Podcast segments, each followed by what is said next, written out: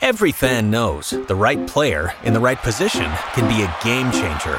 Put LifeLock between your identity and identity thieves to monitor and alert you to threats you could miss.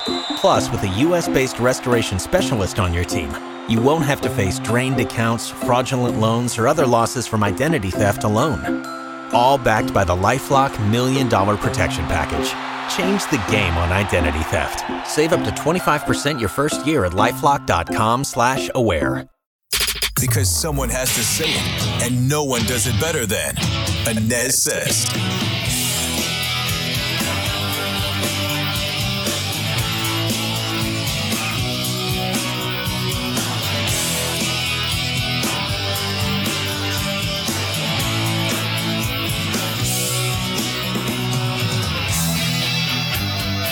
Hey there, I welcome you back to the Anez Sez podcast. I am Scott Anez. Thanks for climbing aboard today. You can find it all over the place, wherever you get your podcasts, including Apple Podcasts, Spotify, of course, right there on the front page of the WDBO app and WDBO.com. And I invite you to join me every single weekday morning for Orlando's Morning News with Scott Anez, 5 to 9 a.m. on WDBO 1073 FM and AM 580, Orlando's News and Talk. And be sure to stream us in the WDBO app. Well, here we are, just over one year until Election Day. Believe it or not, seems like we've been in election season for a long time now. We got a long, long way to go. Fortunately or unfortunately, depending on how you look at it. And a few weeks ago, here on the Anez Sez podcast, I had a conversation with Robert F. Kennedy Jr., which also aired on Orlando's Morning News on WDBO. Now, prior to this conversation, I think it was about four days after the fact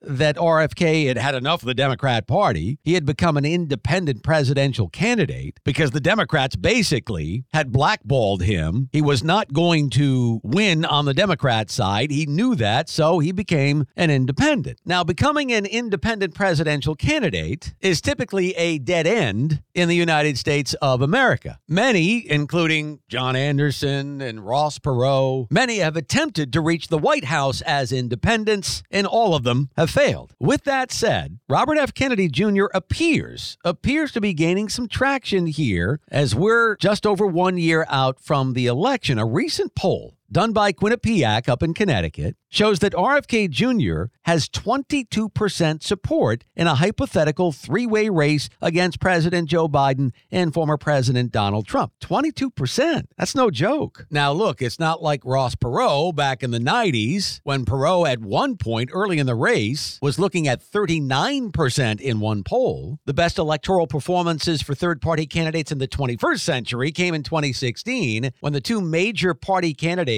ceded nearly 6% of the vote to Libertarian Gary Johnson, Green Party candidate Jill Stein, Independent Evan McMullin, and others. By the way, the best Johnson polled in that particular campaign was 13%, and the best combined total for him and Stein was 18% in a July 2016 CNN poll. So we're talking Kennedy right now, and I get it, it's early, but right now we're talking about an RFK Jr. who has 22% in this same poll. President Joe Biden would take 39% of the vote, and Donald Trump would come away with 36%. Now, when you do a deeper dive into this poll here, yet another positive sign for RFK is this he came away with the backing of a plurality of independent voters. 36% of independents chose him compared to 31 for Trump and 30 for Biden.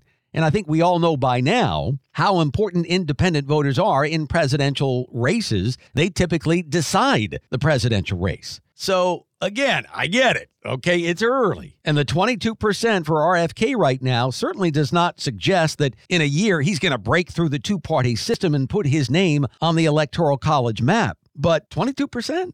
Nothing to joke about here. And we've talked about this before on the Anez Sez podcast. At least the bigger threat right now, and that number is an impressive number, but the bigger threat right now, if you are a Republican or a Democrat and you're looking at RFK and his numbers, is the possibility of him siphoning off just enough votes from either a Biden or a Trump to swing an otherwise coin flip state. And there will be plenty of those in 2024. That's the concern that both Democrats and Republicans have at this point with RFK Jr. And right now, if you're a Republican and if you're Donald Trump and you're looking at this poll, you're concerned because this is a poll that suggests that Kennedy is actually pulling more support from Trump voters than he would be from Biden voters, something that we've talked about here on the podcast before. So that is certainly a warning shot for Republicans, but there is also a warning sign for Democrats here with this Quinnipiac poll. Kennedy in this poll was the leading choice for young voters aged 18 to 34 in this poll surveyed population. 38%,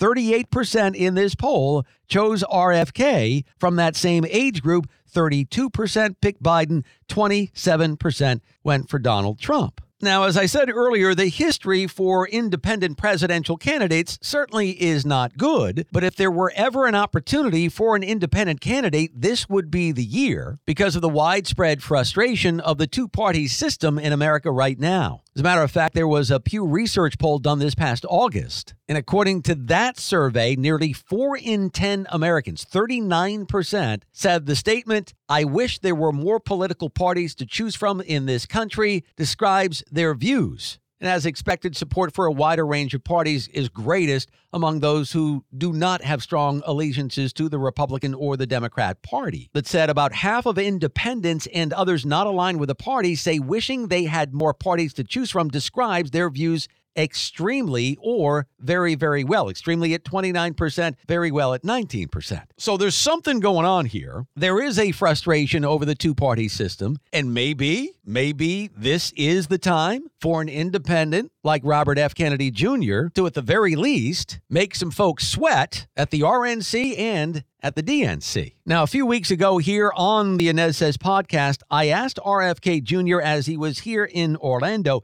if he believes he has a legit shot at the White House as an independent. I listen, I don't run into any enthusiasm for President Biden.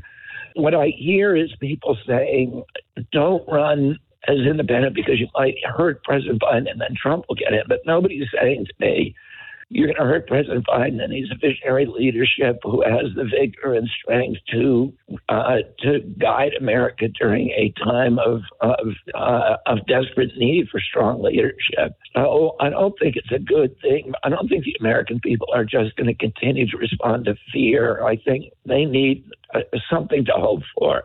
I think people want a vision, and they the two leaders who are running today have had a chance in office and they want another choice. You know, in uh, when Ross Perot ran, he at one point had 39% of the vote, so he was ahead of both Gore and Bush. If the election had been held that day, he would have won. But he withdrew from the race because his daughter received a threat. And then he got back in and he never got higher than 19% when he came back in. So I do think it's possible for an independent to, and I think that the all the omens and the signs and the landscapes today make it much more likely that an independent can win. And I, um, you know, I don't think the American people, my sense is that Americans do not want just a choice of President Biden and President Trump. Mm. So I'm optimistic. Again, that's Robert F. Kennedy Jr. from an earlier podcast here on the Anez Sez podcast. So I think this Quinnipiac poll that has RFK Jr. at 22%, I think it's another sign that Kennedy's independent bid is gaining some traction across the U.S. Now, over the next year, will that traction have lasting power and will Kennedy gain momentum and even more numbers? History says it will not happen, but again, this is a unique time in American history. We will be watching.